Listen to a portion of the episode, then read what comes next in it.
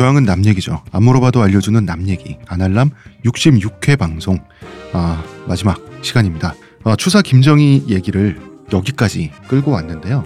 결국은 이 3부에서 전할 이야기를 하기 위해서 추사의 인생사를 다 풀다시피 했어요. 지금부터 하는 얘기는 여러분들이 개인적으로 갖고 있는 예술관 있을 거 아니에요? 뭐 있을 필요는 없지만 사실 예술이란 무엇인가, 아름다움이란 과연 어떤 것인가에 대한 각자의 느낌, 결론이 있을 거잖아요. 사람마다 한번 비교해 보시는 것도 좋을 것 같아요. 재밌을 것 같고요. 자, 저희는 광고 듣고 오겠습니다. 저한테서 뭐 달라진 거 느껴지지 않나? 뭐요? 아니 그 내? 머리에서 반짝반짝이 아니라 빽빽 흑채가 맞다 이거. 흑채는 아닙니다. 그럼 뭐 한방? 사람의 머리카락은 동물의 털이라는 거지. 그래서 동물 세포로 모근을 복원한다는 거지. 어떻게 돼? 가능합니다. 티스템 연구소의 동물 줄기 세포 배양액은 거짓말을 하지 않습니다. 나 이거 되는 거 보고 진짜 충격받았다니까. 지금 티스템 두피 클렌저와 두피 에센스를 검색해 보세요. 과학이 당신의 모발에게 주는 선물 티스템입니다. 자, 모티 칫솔 30% 세일. 여러분 잊지 마시고요. 맨 먼저 사신 분 억울해하지 마십시오. 택배비가 무료라는 사고가 발생하여 세일과 진배 없었다. 우리 그거 한 달 정도 갔죠. 네. 어. 자, 제주도의 바람과 물이 완성했습니다. 추사의 예술 세계. 이제 추사의 예술관. 어, 이때 정립이 된 건데 작품을 우린 본다고 하잖아요. 작품 보는 눈이 있다 없다 이런 음. 얘기를 하잖아요. 추사는 이것을 여섯 글자로 정립을 했어요. 음. 금강한 홍리수 굉장히 생소한 먼저 금강한 금강한은 금강 역사의 눈이란 뜻이에요. 금강 역사는 여러분들 금강 역사 상을 보시면 눈이 부리부리하죠. 음. 세상의 악을 어, 그냥 보자마자 꿰뚫어 보는 음. 너로구나 내가 잡을 빌런이 나 요, 요게 어, 금강 역사의 눈이란 말이야. 그래서 금강 역사는 이제 불교 미술의 형태 중에서도 금강 역사는 유난히 눈이 부리부리하게 그려지죠. 음, 사천왕처럼 음, 금강 역사처럼 어떤 미술 작품을 대했을 때 이것이 진퉁인지 짝퉁인지 사자인지 진짜 아름다움이 있는지 바로 알아보는 눈이란 뜻이에요. 즉 감시관. 감시관이죠. 이게 제대로 됐는지 알아보는 미감이 있어야 된다는 얘기죠. 그리고 본능적으로 감동을 느끼는지 아닌지 여부부터 판단하고 걸러내라는 뜻도 돼요. 금강 역사의 눈이라고 하는 것은 이 세상에 존재하는 악을 나쁜 놈들을 확 포착해내는 카메라 같은 눈이란 말이에요. 그러니까 금강 아니라고 하는 것은 그런 미감을 가질 것 그리고 금강 역사가 악을 보고 분노하는 것처럼 예술이라고 하는 것은 왜? 아니 금강 역사는 보통 이제 그 호위무사 같은 역할이잖아요. 음.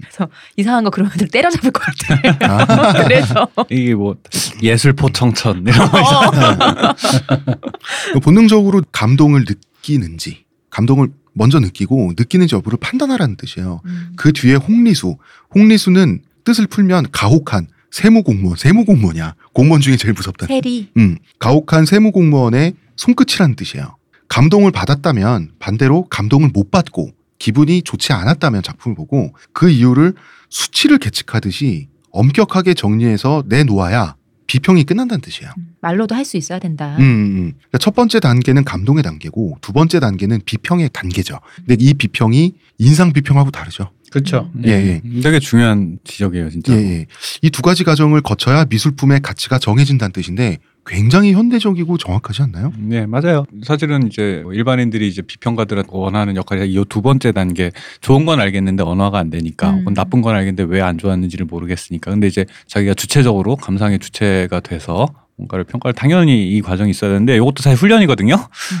이것도? 훈련, 예, 훈련이에요. 그러니까 사실은 뭐 심의안이랑 각자 다른데 기준도 당연히 다르고 근데 이제 이게 왜 좋은지에 대해서 스스로 생각해 버릇을 하는 버릇을 해야 이제 자기 취향이라는 게 생기죠. 그때부터가 이제 진짜 예술을 즐길 수가 있는데 보통 그게 이제 좀 전문가의 영역이라고 많이들 생각을 하죠 음. 일반적으로는 음. 저는 이제 그렇지 않다고 생각하는데 근데 이제 이 두 번째 단계가 네. 김정희 역시 그러니까 왜냐면 요 단계에서 평론가들이 여전히도 그 극복하지 못하는 차이가 나와요. 단계? 예, 홍리수 음. 단계. 왜냐면은 이게 결국 플레이어의 단계를 플레이어가 아닌 사람이 이렇게 비평만 했던 사람은 절대 몰라요. 음. 그 근처에만 어떻게 한번 대충 맛을 볼 뿐이지. 근데 플레이어가 돼야지만이 내적 논리를 알 수 있거든요. 해본 음. 사람이 아는 거지. 그러니까 직접 쳐보고 직접 그려본 사람만이 그 디테일을 알 수 있거든요. 근데 이제 그러다 보니까 비평만으로 그 단계는 가기가 힘든데 김정희 사실 그 두 개를 다 해본 사람인 거고. 그렇죠. 음. 음. 음. 그러니까 이제 여기까지 간 거죠. 왜냐하면은 이게 그 얘기랑 똑같아요.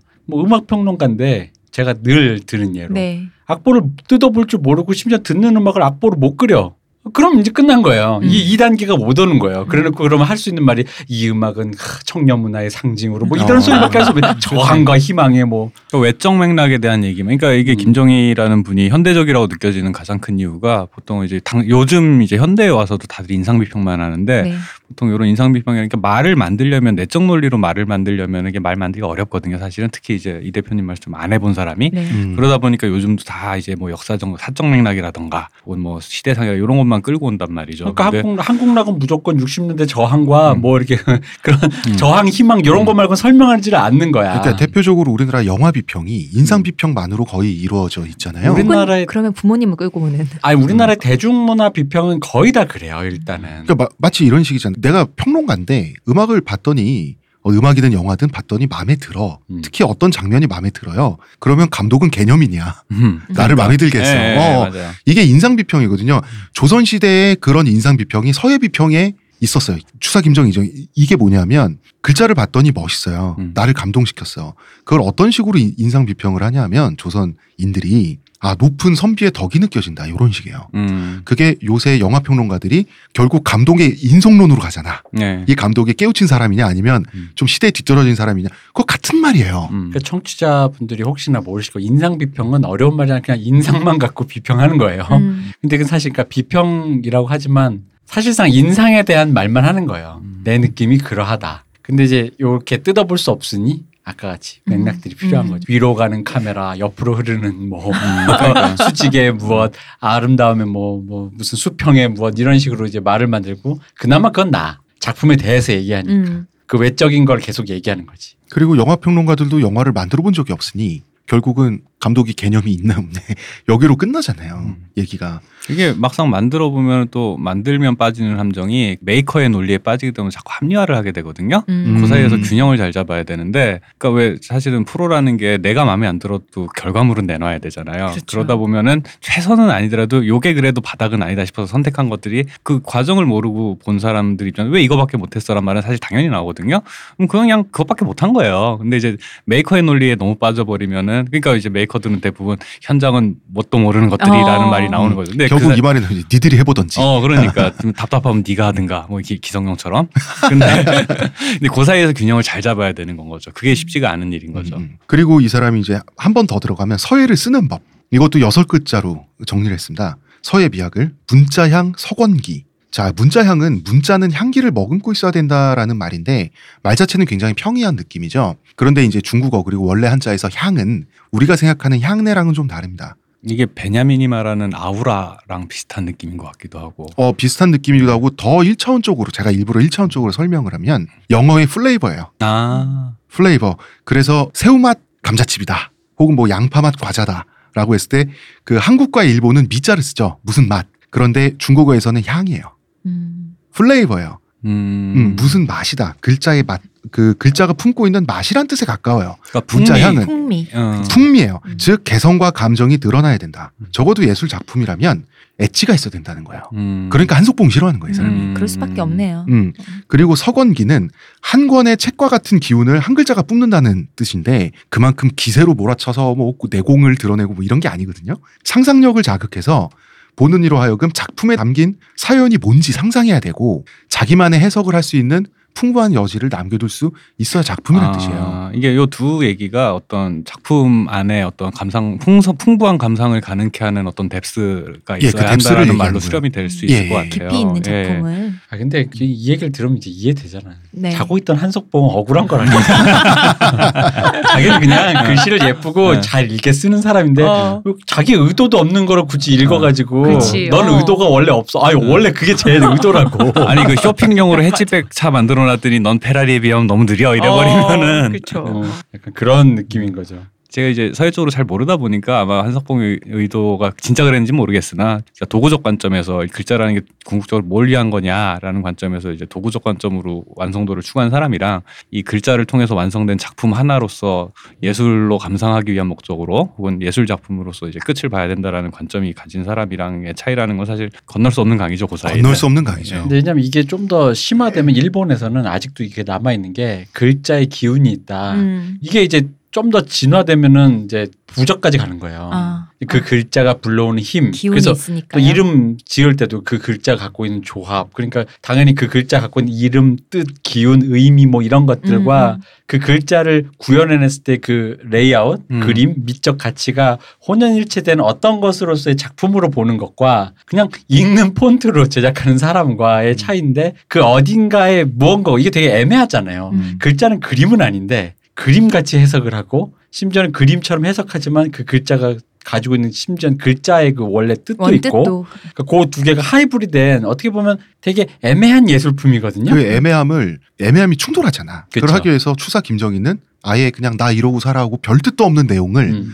글씨로 써버리잖아요. 그렇죠. 그러니까 그게 추사가 선택한 어떤 어- 어떤 방향성인데 그게 이제 서예라고 하는 부분을 바라보는 추사가 생각해낸 어떤 궁극. 그러니까 본인도 그 생각했을 거야. 이게 그냥 써놓으면 글 내용이 중요한 건가, 글자가 중요한 건가. 근데 글자만 예쁘게 쓰다 보면 이거 왠지 팬시로 끝나는 거란 아. 말이지. 그럼 이거는 뭐 자기가 생각하기엔 그건 아름다운 게 속물- 아니야. 속물적인 속물이지. 거죠. 그냥 음. 그건 예쁜 거야. 그러면 그것은 글 내용도 좋아하지만 그럼 그렇다면 또 글 내용만 너무 좋아 버리면 글 써도 되느냐. 어 그러다 보니까 그게 뭐냐면 결국 아까 말했듯이 그글 내용과 상관없는 걸 써도 음. 결국 왜 밥 이렇게 써도 밥이 속물적이거나 어떤 사사로운 것일 수 있지만 밥을 통해 느껴지는 어떤 여러 가지 것이 있잖아요. 네. 심지어는 아까 상상력 떠올랐는다며 밥을 했더니 엄마가 해준 밥이든 뭐 내가 그때 정말 배고플 때 먹었던 어. 귀한 밥이든 그런 것이 상상돼서 그 글자 안에 그런 기운이 몽글몽글몽글 어 그런 장면 일본 영 만화에서 본 것 같은데. 일본에서는 이게 좀 흔해요. 네. 그래서 요 부분들을 거기까지 자기가 이제 연구를 했겠지. 왜냐하면 이쁘기만 한 것도 아니고 글자 내용만 보는 것도 아니고 이 두 개가 하이브리드된 어떤 것. 이것은 그러니까 서예인 거야. 어. 글자 서도 아니고 서체가 어, 아니고. 어, 서도 아니고 화도 아니고 음. 서화도 아니고 음. 서예가 되는 거죠. 음. 근데 그렇게 김정희가 가는 것처럼 할 수 있었던 것도 김정희 이제 집이 받쳐주고 어 그쪽으로 가는 건데 그걸 원했으면 한석보 엄마가 불을 안 껐겠지. 그렇지. 환경이 다르잖아. 보고 쓰라 아니, 아니, 그랬겠지. 근데 2단계 가기가 이거 지금 현대 예술에서는 이걸 이제 치밀하게 사람들이 하다 어. 보니까 이게 궁- 예를 들어 사진 예술은 회화에 대해 어떤 의미 의미를 가져야 되는가 이런 식이다 보니까 근데 이건 이 사람이 진짜 앉아가지고 아주 그 공상을 엄청 많이 한 거예요. 이게 극단으로 하면 현대에서는 이제 개념 미술이 되는 건데. 맞아 개념 네. 미술 그 음. 자체인 거지. 그러니까 이 개념이 얼마나 중요하냐. 이게 이게 그림을 내가 그려서 뭐 하냐. 사진이 있는데 어, 이게 어. 사실 현대 사진이 개발된 이후에 현대 화가들이 갖는 최후의 의문이거든요. 음, 사진인데 내가 그려서 뭐 하나. 거기서부터 온 거거든. 이 사람도 아 글이 좋으면 시 쓰고 음. 어, 그림이 좋으면 매랑국지 치면 되는데 음. 내가 글자로 이상한 거거든 이게. 왜 음. 그림의 화풍이 한 번씩 넘어갈 때 보면은 정물화로 아주 그 묘사하게 똑같이 실제와 똑같이 그리는 것과 근데 실제와 똑같이 아무것도 담지 않고 저거 현상만 담는 게 무슨 소용이냐 그럼 또 넘어가서 화가의 어떤 심상을 담고 이게 계속 넘어가잖아요 그렇죠. 넘어간 그 전에 그걸 말한 한석봉 그거잖아요 그래서 똑같이 써고 뭐 하냐고 이거잖아 지금 딱 그러니까 그거 해서 뭐해라는 어. 거에 이제 이 자기의 그 행위가 의미를 찾기 시작한 거죠. 좋은 식구, 좋은 그림, 좋은 글자, 한석봉의 글자, 으흠, 뭐.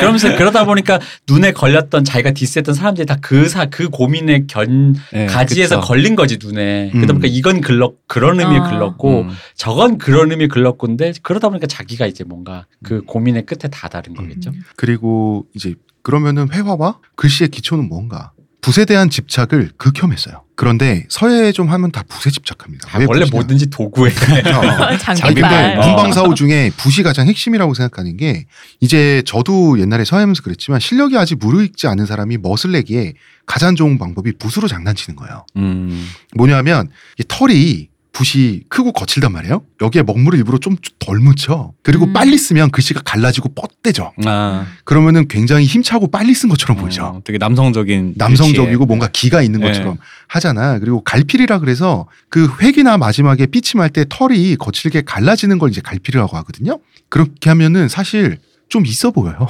그래서 획을 일부러 구부리고 음. 삐침을 일부러 과장하고 그럼 글씨가 더 지금도 펜으로 쓰는 글씨 더 어른스러워 보인다고 음. 붓글씨스럽고 한마디로 있어 보이는 거지 추사는 이거를 좀 이런 표현 써서 죄송합니다 개싸구려로 봤습니다 음. 마치 왜 어떤 느낌이냐면 노래할 때 정공법으로 노래하는 게 아니라 왜 흑인 음악 같은 variation 계속 넣는 그런 느낌 있잖아 음. 이거를 어설픈 기교라고 본 거예요 게임할 때 실력으로 1점차 하는 게 아니고 그냥 장비로 들고 한 번에 확 쏘는 거 있잖아요. 그냥 난사하는 거. 음. 이렇게 보는 거죠, 뭐. stat은 높아지고. 어.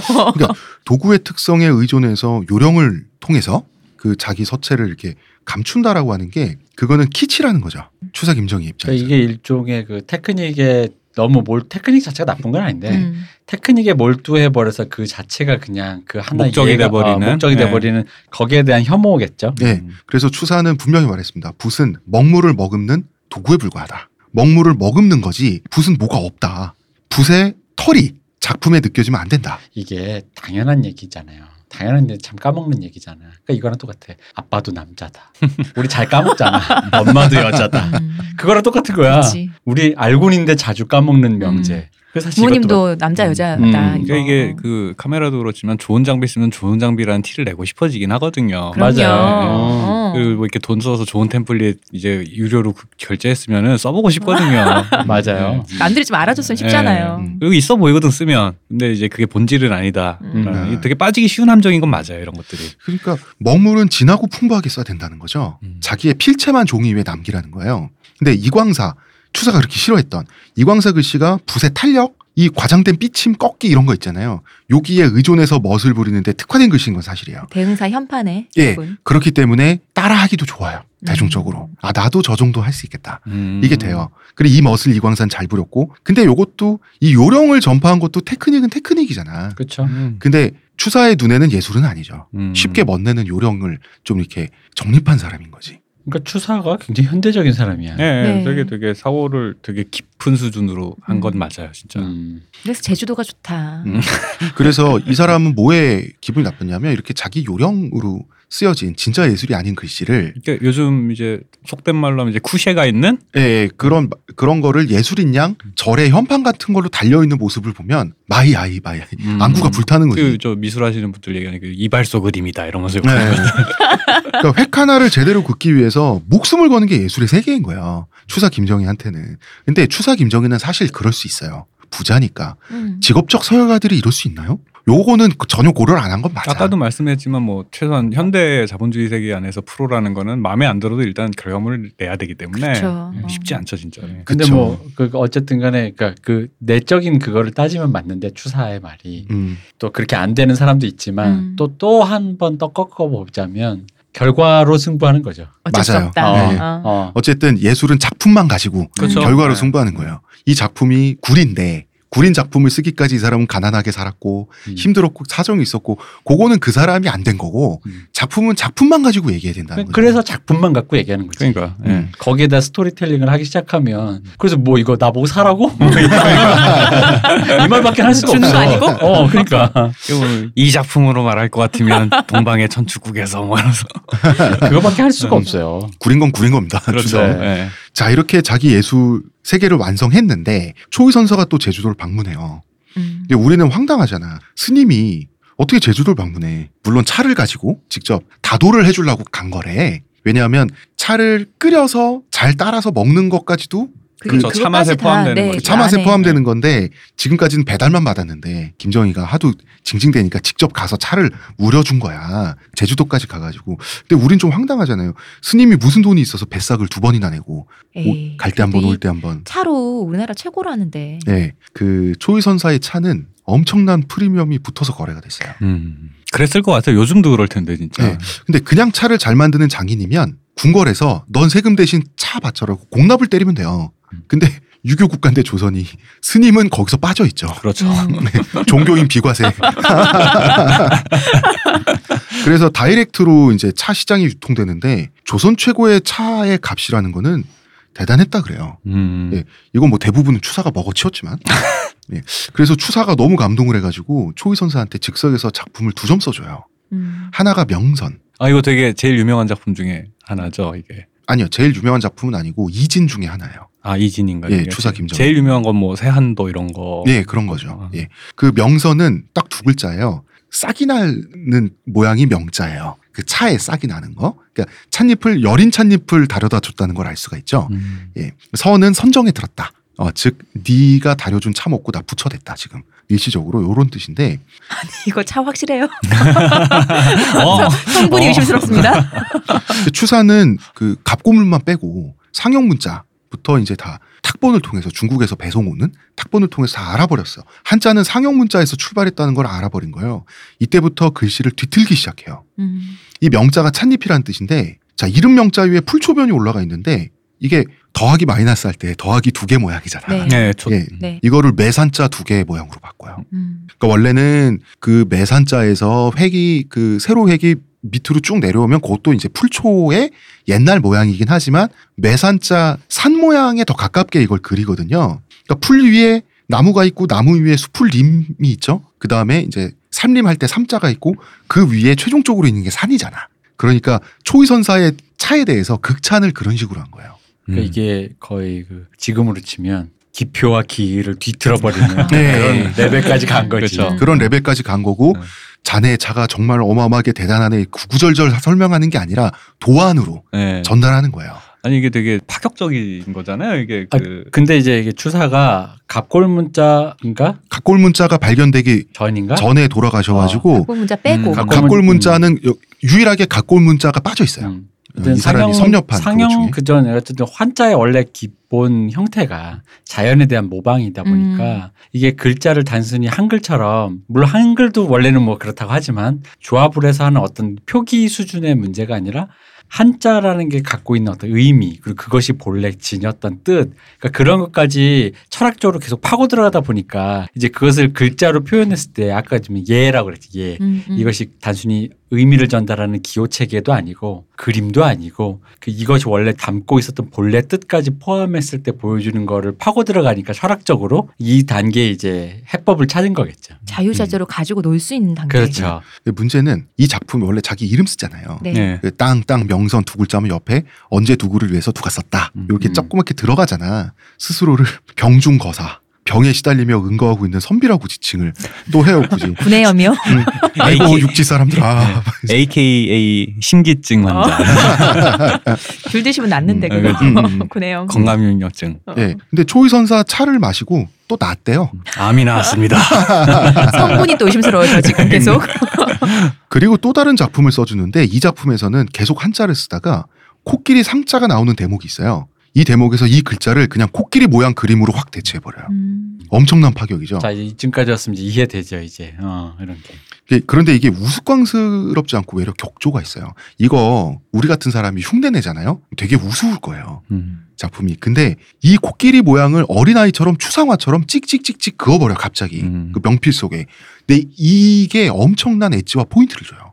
어, 이 전통이 전체 남아 있는 거죠, 이거는. 남아 있습니다. 아유, 한번 보고 싶다. 야, 이 균형 속의 파격이 대단합니다. 그리고 다른 작품에서는 비슷하게 창문 할 때 할 때 그 창자 있죠. 네. 이거를 그냥 미닫이문 격자무늬 도안으로 대체한 작품도 있어요. 음. 멋있습니다. 네, 그러게요. 굉장히 그러니까 우리가 흔히 말하는 조선의 선비라고 하면 떠올리는 이미지에서 너무 이렇게 너무 벗어나 있지. 네. 벌써 이때쯤 오면 피카소죠. 음, 굉장히 벌써. 세련된 사고를 음, 음. 하는 접근 방식도 그렇고. 음. 아니, 아무튼 명선의 뜻은 초이선사의 차를 마시니까 내가 선정에 들게 됐다. 그러니까 방금 전까지 병중 거사였는데 차를 마시고 선정에 들었어요. 그러니까 이 사람은 고급품에 닿으면 힐링이 되느냐. 다시 한번 성분을 의심해. 네, 성분이 의심스러워져. 그리고 이때 또 그 셔틀 노릇 하던 그 이상적이라고 하는 제자가 있어요. 이 사람은 제주도와 중국을 왔다 갔다 했어요. 추사 김정일을 위해서. 이상적은 역관이었습니다. 통역사 얘기하는 거죠. 통역사 네. 그렇죠. 그 사신단에 포함된 그러니까 혈통 좋은 기득권 양반은 아니란 얘기죠. 음. 세 번이나 제주도를 방문하면서 추사의 중국 스승인 완한 선생이 전해주는 중국의 학문, 예술 이런 서적들 만원 아니에요. 아, 완원이죠. 예, 예. 이거를 그 추사의 쿠팡맨인데 이 사람이 황천 경해라고 하는 백과사전이 있습니다. 이게 뭐냐면 완원이 자기 제자들하고 같이 이제 그 집대성한 백과사전이에요. 음. 백과사전 중에서도 학술 전문 백과사전인데 음. 중국이 이제 백과사전의 역사가 깊죠. 그 진시황의 친아버지가 여불이잖아요. 썰 아니에요. 어, 그, 근데 이걸 썰이라고 하면 정사는 의미가 없죠. 어. 여불이가 정사에 가까운 음, 음. 썰이랄까. 여불이가 어쨌든 세계 최초의 백과사전을 간행을 하잖아요. 네. 그 그게 여시 춘추인데 여시 춘추 이래로 왕조가 바뀌고 뛰어난 학자들이 배출되고 할 때마다 꾸준히 이 중국이라고 하는 제국의 백과사전은 업데이트가 되었다고. 그거에 가장 이때 당시에 최신본이 황천경에 분량은 계속 늘어나죠. 음. 한 세트가 1,400권. 아 역시 대륙이네요. 스케일이 어. 예, 이거를 제주도 현지에서 배송받았습니다. 중국에서 제주도까지. 그렇죠. 그리고 1,400 이것은 권이. 이 지필진의 수- 대표인 완원의 친필 사인이 들어간 추사를 위해서 준비된 첫 초판본이었어요. 야 초판본. 이거 요즘으로 치환해도 가격이 어마어마한. 이거 지금도 배송하기 힘들 건데 어, 네. 1,400건이면. 근데 이제 그 추사 김정희 이 스승 추사 김정희에 대한 이상적이라고 하는 이 역관 역관의 충성심을 사람들이 엄청나게 막 숭배를 하려 그래요. 어떤 식으로 하냐면 끊이고 뭐고 다 떨어진 유배객인데 유배객을 방문하는 건 정치적으로 위험한데 정말 얼마나 스승을 사랑했으면 이게 유교 사회의 이상적인 스승과 제자의 음. 모습이 아니냐라는 식으로 또 굉장히 고리타분하고 클리셰적으로 해석을 하는데 간단히 말해서 역관은 정치인이 아니에요. 음. 역관은 기능직 공무원 같은 거예요. 고급 음. 기능직 공무원이에요. 그러니까 역관인 이상적이 정치적으로 불리해질 일은 없어요. 추사 김정희를 방문해서. 그 그거 알고 이상적한테 부탁하지 않았겠어요? 김정희도? 음. 그리고 음. 중국에 가는 게 역관들이 이제 신분으로는 그렇다 쳐도 돈을 굉장히 많이 벌었다고 알고 있거든요. 음. 중국에 한번 갈 때마다 조선의 인삼이 유명하니까 이런 거 아. 그럼 팔 수 있는 그거를 해서 비싸게 팔고 또 갖고 와서 또 비싸게 팔고 이래서 부는 굉장히 많이 축적을 했다고 아. 알고 있거든요. 이것 때문에 중국 갈 일 있으면 또 돈 버는 거 아니겠어요? 음, 괜찮네요 거기. 거기다 또 동아시아의 스타였으니까 음. 추사의 뭐라든가. 그러니까 뭐 내가 추사의 메신저인데. 네. 음. 어. 그래도 이제 추산 고맙죠. 그럼요. 자기를 위해서 매일 매번 고생하는 이상적한테 고마워가지고 특히 이제 황천경의 세트를 받고 굉장히 감동을. 했죠. 1,400건인데 그러면 드디어 저 이거 제가 볼 것을. 일이 없어서 저도 받으면 좋을 것 같은데. 그래서 특별히 제자를 위해서 헌정작을 그려줘요. 이것이 세한도입니다. 자, 바로 그 세한도. 마스터피스가 나왔습니다. 일개 역관이 동아시아 최고의 예술가한테 직접 작품을 헌정받았어요. 세한도는 이제 보면은 세한도라는 제목이 있어요. 제목을 이제 써놓고 그 다음에 그림을 그렸는데 제목 바로 밑에 우선 시상이라고 쓰고 또 그 바로 밑에 자기 호 중에 하나의 완당 낙인을 찍었어요. 음. 그러면 제목부터 낙인까지 읽으면 세한도 우선 시상 그 완당이죠. 세한도라는 그림일세. 우선 우선은 이상적의 호예요. 음. 어, 우선 이 그림을 감상해 주시게나 완당이 드림이란 음. 뜻이 되는 거죠. 제목 자체가. 이상적은 너무 자랑스러워가지고 당연하죠. 이 그림을 중간에 보관이 안 되면 어떡하려고 이 그림을 중국까지 그대로 들고 가요. 풍랑이라도 만났으면. 그러니까. 그러게요. 중국까지 그대로 들고 와서 북경의 명사들한테 보여주는 거죠. 그리고 이제 뒤집어지는 거죠, 거기. 음. 당시에 중국을 대표하는 미술가, 비평가 이 사람들이 16명이 찬사를 바치는 글을 적어요. 댓글을 단 거죠. 음. 음, 이 그림에. 그러니까 여기 끼려고 사람들 모여들었을 생각하면 음, 그렇죠. 근데 아무래도 추사가 찍은 낙관이 이 작품에 찍은 낙관의 호는 완당인데 이 완당은 완원 선생에 대한 찬사를 바치는 호다 보니까 네. 아마 이 16명은 완원 선생이 줄 세웠겠지. 음. 아. 딱 봐도 보이잖아요. 아. 음, 음, 음. 야, 여기 끼려고 사람들 모여들었을 생각하면 그래서 이 세안도란 작품이 댓글에 대댓글이 달리면서 북경을 한 바퀴 돌아요. 그래서 세안도는 이후부터 계속해서 종이가 왼쪽으로 붙어요. 나중에는 가로 15m까지 늘어나요. 음. 그래서 조선에 와서는 또 실력이 된다는 조선 사람들이 댓글 달고 대학 가게 해주세요. 댓글에 대댓글 달고 나중에는 독립운동가들까지 그럼 지금 이제 보관되고 있는 게 그. 댓글들이 쭉 붙은 족자를 다 포함한 왔습니다. 다 포함한 그제 거에 이제 그렇죠. 세안도 플러스 댓글에 대댓글 음. 포함해서 15m예요. 이게 현재 무게만 해도 음, 상당하겠다. 이, 어, 이게 현재 국보 120호입니다. 이 국보를 헌정받은 사람으로 기록돼 있어요. 그 작품에. 아, 그러니까. 이상적. 네.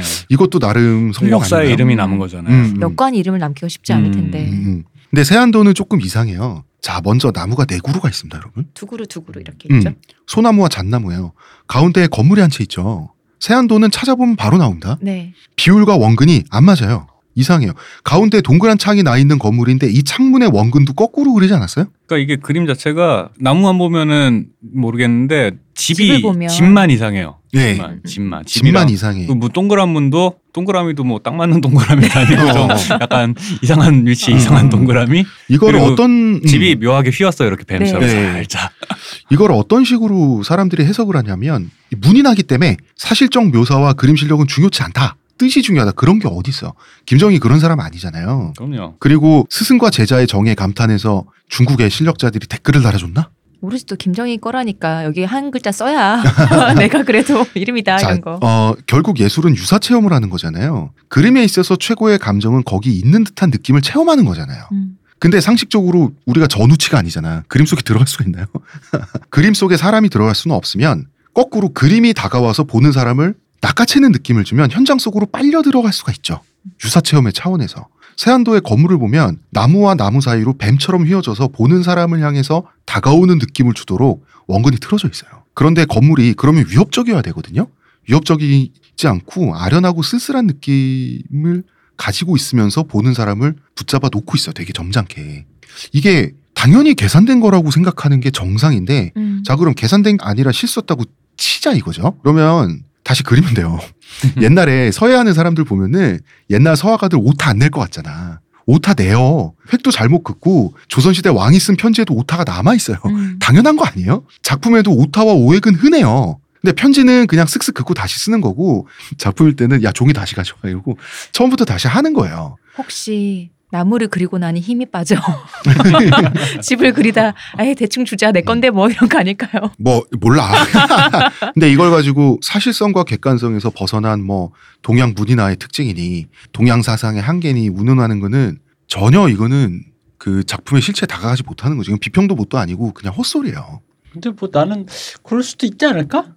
사실 그 그림이 집 그림이 그 나무 그림에 비해서 되게 허투루 그려진 건 맞잖아. 맞죠? 네, 어. 의도적으로 허투루 그려진 느낌이잖아요. 음. 어, 아, 그러니? 그러니까. 응, 응. 그 의도를 봤을 때 왜냐면 그게 사실 그 전체 레이아웃을 봤을 때 그 집 그림이 그 레이아웃이 웃긴 건 사실이거든. 음. 집은 어. 추사가 안 그린 것 같잖아요. 그렇지. 어. 굉장히 우스꽝스럽죠. 음, 그래서 음. 거기에 대해서 이제 뭐라고 했을 때 그런 감상을 표현할 수는 있죠. 있죠. 음. 그런데 실제로는 그랬을 리는 없다는 거죠. 이게 이제 추사는 본인 자체가 고고학자예요. 음. 그 실사구시라 그래서 사실성을 굉장히 중요하는 실사구시 사상자들이란 말이에요. 그런데 감동이라는 게 저는 이렇게 봐요. 감동이라는 목적을 위해서 사실성이 훼손될 수 있죠. 왜냐하면 예술의 존재 목적이 예술은 처음부터 감동을 목적으로 하는 거잖아요. 그러니까 세안도의 감동은 제자 이상적한테 나의 외로움과 함께 해주는 사람이 바로 자넬세.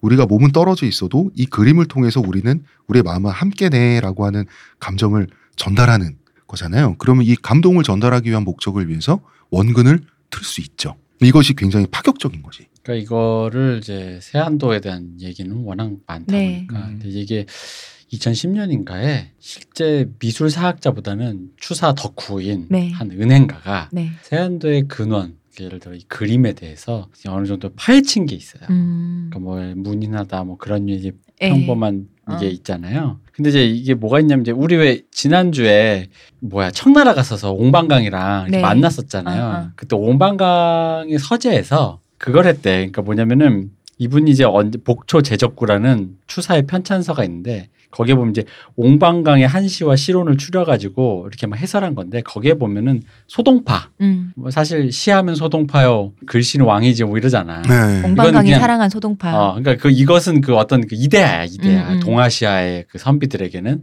소동파의 그 언송도라는 시에 대해서 옹방강이 쓴 그 어떤 글이 있대. 네. 근데 요 글이 읽으면 진짜 세안도를 그대로 묘사한 글이에요. 아. 뭐냐면은 고목이 된 소나무는 비스듬히 나무가지 들이우고 집에 기대어 있네. 딱 세안도 그 어. 내용이잖아. 어. 그러니까 이 29로 그러니까 그 큰 소나무 하나가 이 젊은 소나무에 기대 가지고 이렇게 막 그 세안도 같이. 그 구도랑 딱 네. 맞잖아요. 그러니까 여기서부터 원래 소동파의 풍모 왕이지의 글씨 이런 거는 그냥 선비들의 어떤 원래 이데아니까 그거를 거의 그 중국 사람들도 화제가 됐던 이유는 음. 옹방강의 어떤 직계 음, 제자가 진정한 소동파의 어떤 그 오의를 다시 한번 재현해낸 그림으로. 그리고 심지어 재현뿐만 아니라 재현 속에서 그 아까 말씀드렸던 제자에 대한 그 어떤 그런 애틋한 마음. 마음. 과그 정조까지 다 그려냈다라는 측면에서 그러니까 이 역사성과 그거를 다 포함했다라는 음. 의미인 거지. 거의 뭐 끝판왕인 거죠. 그렇죠. 그러니까 이제 그런 식으로 이제 해석을 하더라고요. 음, 음. 그래서 요게 2010년에 한 은행가의 추사 덕후에 역시 세상은 덕후가 바꿔요. 역시 덕후가 위대하군요. 어. 네, 네. 그 그랬다라고 합니다. 이분이 뭐 뭐라고 하냐면 여러 가지 책을 보다가 그 거기서 막 찾아냈대요. 음. 자, 이 댓글 때문에 15m가 된 작품이잖아요. 네. 보통은 댓글을 작품 안에 달아요. 음. 그보다 흔한 게 자기가 한때 명화를 소유했었다는 기록을 남기기 위해서 낙관을 작품 안에 찍는 틀려먹은 문화가 있어요. 음, 원래 그래서 그림이 엉망진창이 돼요. 어. 예. 아, 이거 반달이잖아요, 그거는. 그래서 어, 동아시아의 명화를 보면 낙관이 더럽게 많아요. 그게 당신이 보기엔 반달이지만 명화에 나도 내 거를 남김으로써 함께 명화가 된다라는 음. 자 기만의 상상. 그 속에 녹아 나도 영원히 간다. 어. 그래서 근데 철수 형이 왔다가 이거 그치? 유구하구나 역시. 네, 어. 그러니까. 근데 동양화는 여백이 많기 때문에 네. 그 여백을 해치면 안 되잖아. 그렇죠. 음. 그래서 정말 필사적으로 낙관을 일부러 조그맣게 만들어서 아, 그, 그, 그 짓을 해. 그러니까 시뻘게.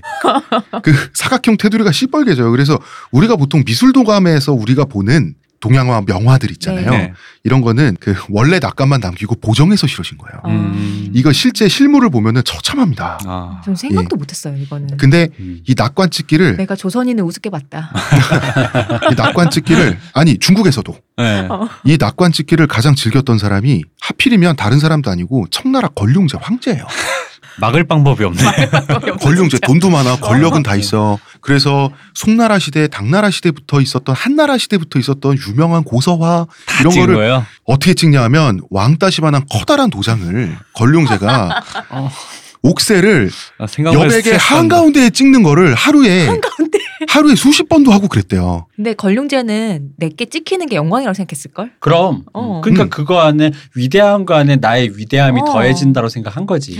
나는 관대하니까. 어. 음. 그래서 나중에는 그 꼴을 목불 인견이잖아. 그 꼴을 보다가 지친 대소신료들이 목숨을 걸고 위작을 만들어서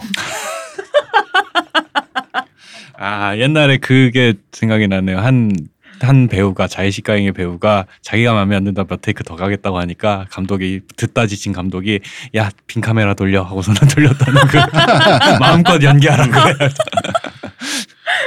위작을 만들어 가지고 황실의 수장고 있잖아요. 네. 황실 창고에는 그 권룡제의 낙관이 들어가 있지 않은 진품 있죠. 네. 그 진품을 그대로 넣고 아 그것도 권룡제한테는 목숨 걸고 하는 거잖아요. 목숨 걸고 네. 예술을 지키기 위해서 이 사람들이 목숨을 걸고 한 거예요. 그 정밀한 모작을 만들어. 그러면은 정밀한 모작은 그 작품에 들어가 있는 2, 30개의 낙관까지 다, 다 모작하는 거예요. 다 새로 파가지고 그대로 모작을 해서 그럼 권룡제는 자기가 진품에 도장 찍는 줄 알고 좋아가지고 가운데 왕따시만한 도장을 찍어. 그러면 신하들이 연기까지 했대요. 으윽 막 이러면서 아. 왜냐면 그래야 권룡제가 속으니까. 그러면서 이거를 수장고에 가지러 가는 척하면서 그 불태워버려? 진품이랑 어 갖고 가고 요 요거는 이제 그 없애는 거죠. 아. 이거를 수십 년을 했다 그러는 충성의. 발로다 진짜. 그렇죠. 그게 음. 참 그런 것들이 이제 아직까지도 인류에게 희망은 남아 있어라고 어. 말하게 되는.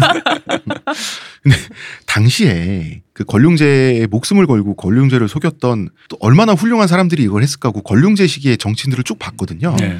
다 시정 자배들이야. 아, 이런 사람들도 목불 인견이었던 거지. 이런 사람들한테도 어, 그렇게 말하면 안 돼.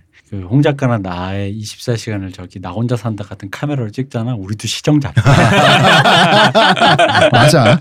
불안당이죠. 불안당이야 진짜. 이 세상에 일도 생산하는 거 없고. 그대로 불안다 뭐 땀을 흘리지 않는 어? 네, 그러니까. 그런데 감히 작품을 건드리지 않고 한마디를 더하기 위해서 따로 족자가 계속해서 제작되고 음, 안에다가 하지 아니하고. 음, 족자가 계속 재제작돼 가면서 족자의 길이가 15m까지 늘어난 작품은 동아시아 역사상 세 언도밖에 없습니다. 음, 사실 이게 진짜 딴 얘기인데요. 저는 이런 사실은 이제 동양화나 이쪽으로 전혀 문외한이다 보니까 이 글씨랑 그림을 같이 쓰는 요 레이아웃이 되게 중요하잖아요. 그래서 우리나라나 동아시아 쪽에서 포스터를 잘 만드는 게 이래서인가라는 생각을 잠깐 했어요. 영화 포스터 보면은 관련이 네. 없을 거라고만 말할 수는 그 어. 이제 그림 메인이 되는 그림이 있고 옆에 제목이 들어가야 되고 그리고 그 밑에 카피 문구가 들어가야 되고 그 밑에 이제 왜 저희 스탭들 이름이나 네. 이런 거 들고 왜 좀 유명한 작품 깐느 무슨 수상자 뭐, 뭐 대찬사 네, 뭐 네. 이런 그런 찬사 미사여구들 이렇게 냈잖아요. 요거 배치하는 게 우리나라 되게 잘하는 편이거든요. 어. 음, 그 예를 들어서 무슨 자비에 돌란 같은 경우에는 우리나라에서 만든 포스터 보고 너무 좋아가지고 인스타에 막 끝없이 막 음. 올리고 막 이랬단 말이죠. 근데 우리나라 포스터 원래 그리던 사람들이 옛날에 흑백 신문 광고에 올라오던 그런 거 있잖아요. 네네네. 예, 원래 포스트만. 음. 그게 사실은 동양화를 정말 그리던 사람들이 네네. 조선일보, 동아일보 옛날에 일제 강점기에 네. 올라가는 포스터 그 네. 광고 그 옛날엔 포스터랑 그 같은 거- 거였으니까 예. 그거 하고 그랬잖아요, 실제로. 그러니까 이제 그림이랑 글씨를 같이 배치하는 노하우가 수백 음. 년간 쌓인 음. 이건 그냥 써 그냥 그냥 생각이에요. 국뽕용 이거 아, 국뽕용 국뽕인데? 딱. 근데 그거는 네. 국뽕이랄 것도 없는 게 동아시아 들키기 좋다. 음. 국뽕이랄 것도 없는 게 동아시아 그 문인화, 서화가 다 공유하는 음. 역사잖아요. 그럴까? 근데 우리 보면은 가끔 그렇게 잘 나오는 포스터 있지만 보통은 외국 포스터 왜 이제 한국 수입될 때 네. 그 포스터들 보면은 왜 상관없이 주인공만 빵 크게 나오고 이래서 음. 또 망쳤구나 막 이런 얘기 하잖아요. 그러니까 국내용 말고 왜 국외에 하는 거 예전에 그 뭐였지 곡성처럼 그런 네네네. 경우는 너무 잘 빠지는데 네네. 한국용 포스터는 왜 이러냐? 예, 맞아요. 그게 아무래도 시장에서 그쵸, 시장 통용되는 그것 예, 때문에. 그렇죠. 마케팅을 하려면 누가 나오는지가 중요하다 예. 보니까. 근데 그거는 사실 헐리우드도 마찬가지긴 해요. 전 세계 공통이에요. 예. 일본 같은 경우에 포스터 이상하기로 또 유명하잖아요. 예, 걔들도 그 메커니즘이 있죠. 그러니까 걔들이 그런 출판물 디자인이 되게 예. 발전한 나라임에도 음. 불구하고 이런저런 시장의 요구를 다 때려박다 이게 보니까 왜 스릴러인데 로맨스처럼 포스터가 나오고 막 이러잖아요. 네, 어른의 사정이지. 그러니까요. 음. 예. 음. 그런 거 다 빼고 진짜 그런 마케팅 작정하고 한다면. 예, 마케팅이나 홍보팀에서 예술적으로 접근 마, 아, 맛있게 만들겠어라고 맞아요. 덤볐을 왜- 때 외 국 그 외국에서 포스터 아가씨 포스터나 음. 곡성 포스터 진짜 멋있었잖아요. 네. 음. 국뽕용 멘트였습니다. 아, 주모. 여기 하나만 주모 어, 정약용에게 잔소리하지 말고 나에게 국뽕 한 사발 가져오시오. 엽전 한 그릇 있으세요? 자, 자 저희는 광고 듣고 오겠습니다. 하루의 건강을 위해 자 아로니아 농축액을 물에 섞어 마시는 것도 귀찮다고 그런 당신을 위한 평산네이처의 새로운 야심작 하루니아 하루에 한 포 알약으로 섭취하는 아로니아 농축액입니다. 이제 건강과 함께 간편함도 챙기세요. 국내 최대 함량, 최다 판매를 자랑하는 평산네이처가 만들었습니다. 전 편한 게 제일 좋아요 하루니아 이 세안도 그러니까 그 얘기 있잖아요. 이게 왜 일본 학자 누구였지? 후지츠카인가? 뭐 일본 학자가 이 사람 또 추사 덕후. 추사 네. 덕후여가지고 음. 추사 작품을 왕창 갖고 있는데 그 중에 이제 여기서 왜 문 앞에 찾아가 징징대기 네. skill로 이게 한국인 가져왔다고. 종특으로 의심되는 문 앞에 찾아가 저희가 징징대기 끊임없이 의심하고 있는 그 스킬. 네, 우리나라 서예가 손재형 씨가 네. 요거 하나 얻었는데 음. 이거 이후로 그 도쿄 대공습으로 후지츠카네 서재가 다 탄 거야. 아 진짜. 그래서 추사 김정희 대부분의 작품이 그 사람의 집에 있는데 다 불탔어요. 근데 세한도는 세안도는 던진 구한 거죠. 거야 거기서. 아. 그러니까 징징 스킬로 그거 하나 건진 거야 세안도를. 이게 아마 일제 때 그때 이제 한창 음. 거의 끝나기 전에 일본인 학자가 사가는데 경매로 이제 사가는데도 음. 딴 사람도 살려고 했지만 너무 값을 크게 벌어 살 수가 없는 거지. 근데 이제 이게 넘어갔다는 얘기를 듣고 그 손재영 음. 선생님이 처음에 한국에 있어 찾아갔는데 야, 그, 못 준다고 할 거 아니에요, 당연히. 어, 그랬는데 일본에 이제 그 전시에 찾아간 거예요. 일본까지 가서 현해탄에 건너가서 한 100일 동안 매일매일 아침 아, 문을 아니 두드리며 그래서 그 일본 학자가 얼마나 지쳤는지 공짜로 어, 그냥 가져가라고. 그러니까 왜 세안도를 줬을 때 그 사람이 굉장한 그 추사 콜렉션을 가지고 있다 그랬거든. 그러니까 왜 지금이야 세안도가 추사의 마스터피스 느껴지만 다른 거 혹시 모르잖아요. 어, 그러니까요. 어. 그러니까 그 사람이 거저 줄 정도면 그거 이상의 극상의 마스터피스가 그치. 있었을 수도 있다라는 어. 아니 없었을 리가 없다고 봐요 음. 개인적으로는. 그런 얘기가 있어요. 근데 서재가 불타서 음. 다 사라졌다는. 아 너무 아깝다. 음, 그러니까 이제 도쿄대 공습 어. 반딧불의 묘 그러니까요. 미군 미군 이 녀석들. 미군 놈들 이 뭘 몰라가지고 말이야. 오빠 배고파. 추사가 서해 가다 보니까 어, 남아 있는 작품도 많아요. 음. 예, 많긴 많습니다. 그나마 다행이죠. 그리고 이 작품을 이제 우리나라에서 보유하고 계시던 분이 이거를 그 저기 국립중앙박물관에 기탁하신 분이잖아요. 네. 근데 이분이 가끔씩 나타나가지고 익명은 아닌데 어째 독지가로 알려졌어요. 네. 근데 항상 가끔씩 나타나서 예를 들어 갑자기 전화를 해서 그 중앙박물관에 네. 가는데다 현금 1억이 생겼으니 빨리 받으시오 뭐 이런 식 있잖아. 오. 이번에는 제가 알기로 2만 평인가의 임야를 원래 임야를 너무 잘 갖고 와서 음. 그 이렇게 상도 받았대요. 아. 그 이 임야를 이마라는 남- 게 사실 나무만 해도 그쵸. 값이 어마어마한데. 근데 잘 관리 안 하잖아요. 어. 나중에 땅 투기하려고 그냥 했는데 예. 그거를 녹지로 진짜 잘 관리해서 나라로부터 훈장도 받으신 분인데 자꾸 이제 그거가 개발 환경 개발이 음. 들어오니까 됐고 하면서 그 2만 평인가 그거를 하- 나라에다가 기증. 음. 그 굉장한 어떤 재력을 가진 나라에서. 개발한다. 막 그분이 세안도도 어. 박물관에다가 음. 기탁. 사실 보통 역사상 그런 분들이 주로 이제 예술 작품들을 지켰죠. 그렇죠. 그러니까 여기서도 아까 우리 박 박사 얘기했던 인간에게 미래가 있다면 바로 이런 부분. 네. 그렇네요. 그렇네요. 자, 그렇게 이제 제주도 유배가 언제 끝나냐면 제주도에서 8년간 있었죠. 네. 횟수로 따지면 이제 9년간 있었고 그래서 오게 됩니다. 어, 유배가 풀리니까 당연히 좋았겠죠. 다시 무태 땅을 밟는데 좋았겠죠. 육지에 다다라서 먼저 초위선사가 있는 대흥사를 이제는 웃긴다. 진짜 살이 나올 판이야. 초이 선사 뵌 적도 없는데 너무 안 됐어. 피 색깔이 달라졌을 것 같아요 이제. 추사가 이상한 짓을 하는데 초이를 불러다 놓고 야 내가 떼어나라고 했던 그 원교 이광사의 글씨 있잖아. 이 글씨 어딨냐고 묻거든요. 뭐 있겠어 헛간에 있지. 그러니까 자기 글씨를 떼고 원교 이광사 선생의 것을 도로 붙이라 그래요. 그때 내가 잘못 봤다. 이때 초이 선사가 했다는 말이 너 성불했니? 혹시 의심하신가요? 내가, 아니, 차, 뭐 이- 내가 이게 차에 뭘 너무 많이 탔나? 그러니까. 이러면서. 유머가 아니라 진짜 황당해서 물어본 거. 예, 예. 하나같이 유배 생활 중에 추사가 겸손을 배웠다. 타인을 존중하게 됐다라고 해석을 해요. 근데 이것도 굉장히 역시 우리의 고정관념에 의한 클리셰적인 해석이에요. 겸손 그- 못 배우셨군요 그러면. 아니 그게 아니라 선비가 좀 더 사람이 청아해져서 음. 고통을 겪으면서 더 인격자가 되고 그러면서 글씨도 더 잘 쓰게 되고 하는 그런 우리의 그런 게 있는데 사실은 실상은 평론의 차원이었습니다. 음. 예. 추사는 여전히 이광사의 글씨가 자기 것만 못하다고 생각했어요. 그리고 이건 이광사 선생한테 죄송하지만 사실이었습니다. 사실이에요. 근데 다만 미술 비평의 차원에서 관점이 달라진 거예요. 달라졌다기보다는 관점이 세련돼졌다 할까요? 이광사의 글씨를 가리켜서 야 알고 봤더니 이 글씨는 동국 진체다라고 음. 초의 선사한테 얘기를 했는데 동국은 우리나라죠. 네. 옛날에 해동이라 그러잖아. 네. 어. 진이라고 하는 것은 참진짜인데 여기서는 오리지널하다. 음. 음. 음. 원교 이광사의 글씨가 촌스럽고 가증스럽다 한들 자신만의 서체, 자기가 만든 자기만의 서체 있죠. 그거는 그 자체로 오리지널하다. 음. 그러니까 중국에 없고 조선에만 있는 거라는 거지. 그러니까 자기 장르의 개척자로서 인정한 거예요. 음. 되게 현대적이죠. 아, 이게 아날람식으로 얘기하면 이제 김정일 선생이 인정을 한 거죠. 이광사의 글씨는 K 서체다.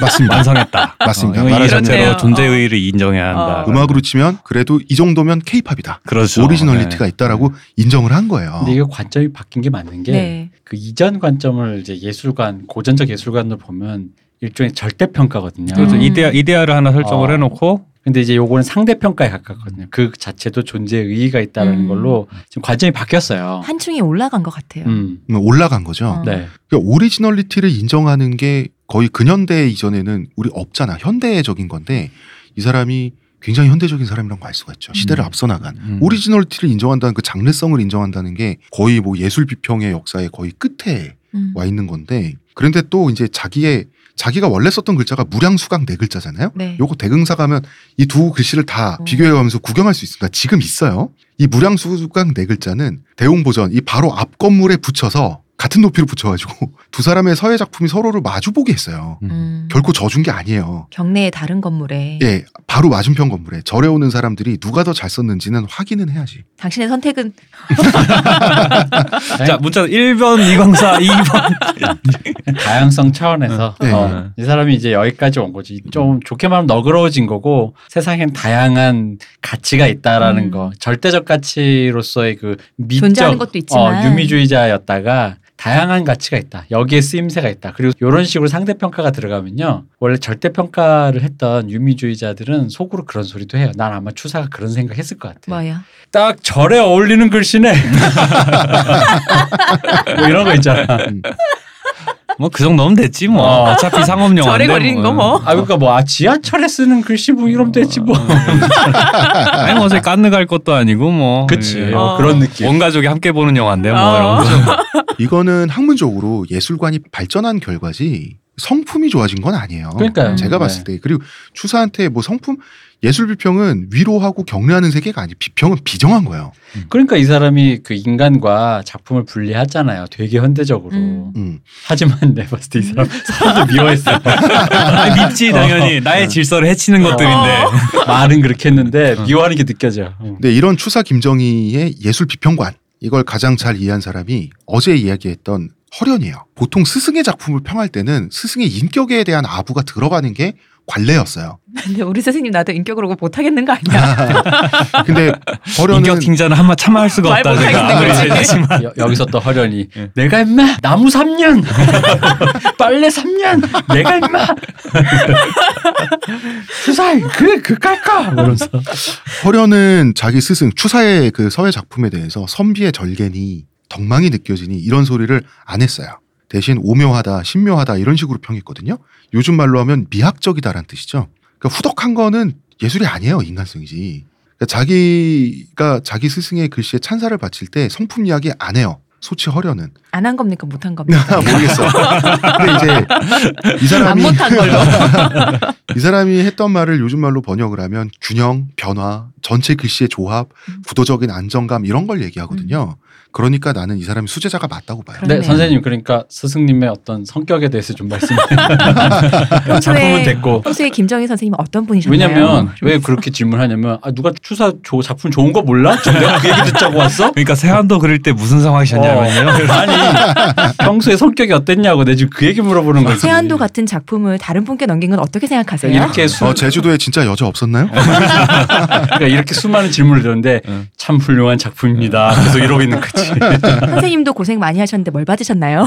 구도가 아름답습니다.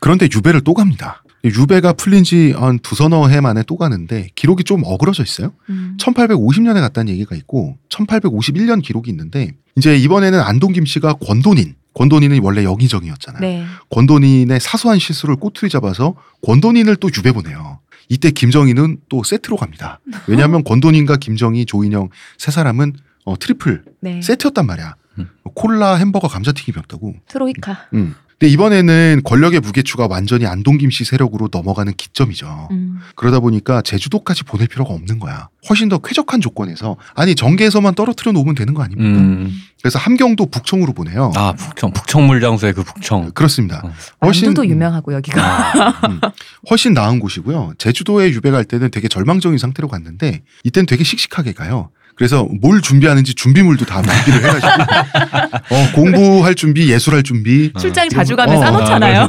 이걸 다 마치고 아주 여유로운 마음으로 유배를 떠났는데 북청에서 또 3년간 유배 생활을 하는데 북청 유배 생활은 되게 할만했던 모양이에요. 음. 어느 정도냐면 전국의 제자들한테 돌도끼, 청동 화살촉, 그 고대 유물 있죠. 이런 거 보이는 대로 다 가져오라고 명령을 내려요. 그래서 미술품 감정도 겸하고 앉아서 돈도 벌고 사례도 받고 공부도 하고 그러면서 북청에서 석기 시대와 청동기 시대의 존재를 고증했어요. 음. 한반도 처음으로.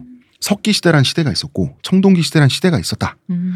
그 전까지 당연히 쇠로 될 물건이 돌이나 청동기로 되어 있는 게 막 산사태 나고 홍수 나고 하면서 발견되잖아요. 그러면 이게 도깨비들이 쓰던 물건이라고 사람들이 생각했거든요. 아. 돌도끼 같은 거. 분명히 이게 도구인데 돌로 안 만드는 건데. 이게 청동기를 하다 보면 아, 이게 드라마의 영향이 아주 음, 큰게 그죠. 청동기 철기하면 주몽이.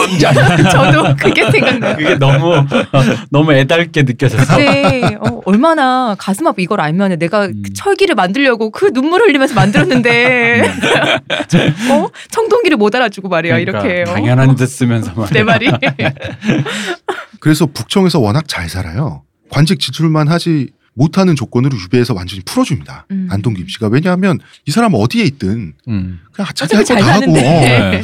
그냥 뭐, 의미가 없지. 음, 어. 의미가 없고 음. 그냥 아 관직 지출만 하지 마라 그러면 그럼 위협이 안 되니까요. 음, 어. 그래서 추사 김정희도 뭐 거절할 이유도 없고 음. 어 너무 춥잖아 음, 음. 거기 그래 아버지의 묘소가 과천에 있었는데 이 과천에 있는 과지초당으로 거처로 옮깁니다. 과지초당은 오이밭에 세워진 집 정도 뜻인데 아버지가 세운 별장이에요 원래. 음. 이 과지초당은 오이밭 굉장히 사치스럽죠. 조선시대 오이는 사치품이었습니다. 음. 예, 왕이 왕들이 재상들에게 그동안 수고했다고 여름에 한번 이 먹여주는 게 오이 김치였어요. 아, 근데- 어, 소박이 문희준이 먹었던 게 이유가 있었군요. 역시 당대 최고의 아이돌답게 하루에 세 개씩이나. 과지초당이란 말이 굉장히 이름이 사치스럽죠. 어, 우리 이러고 살아. 오이밭에 집 세웠어.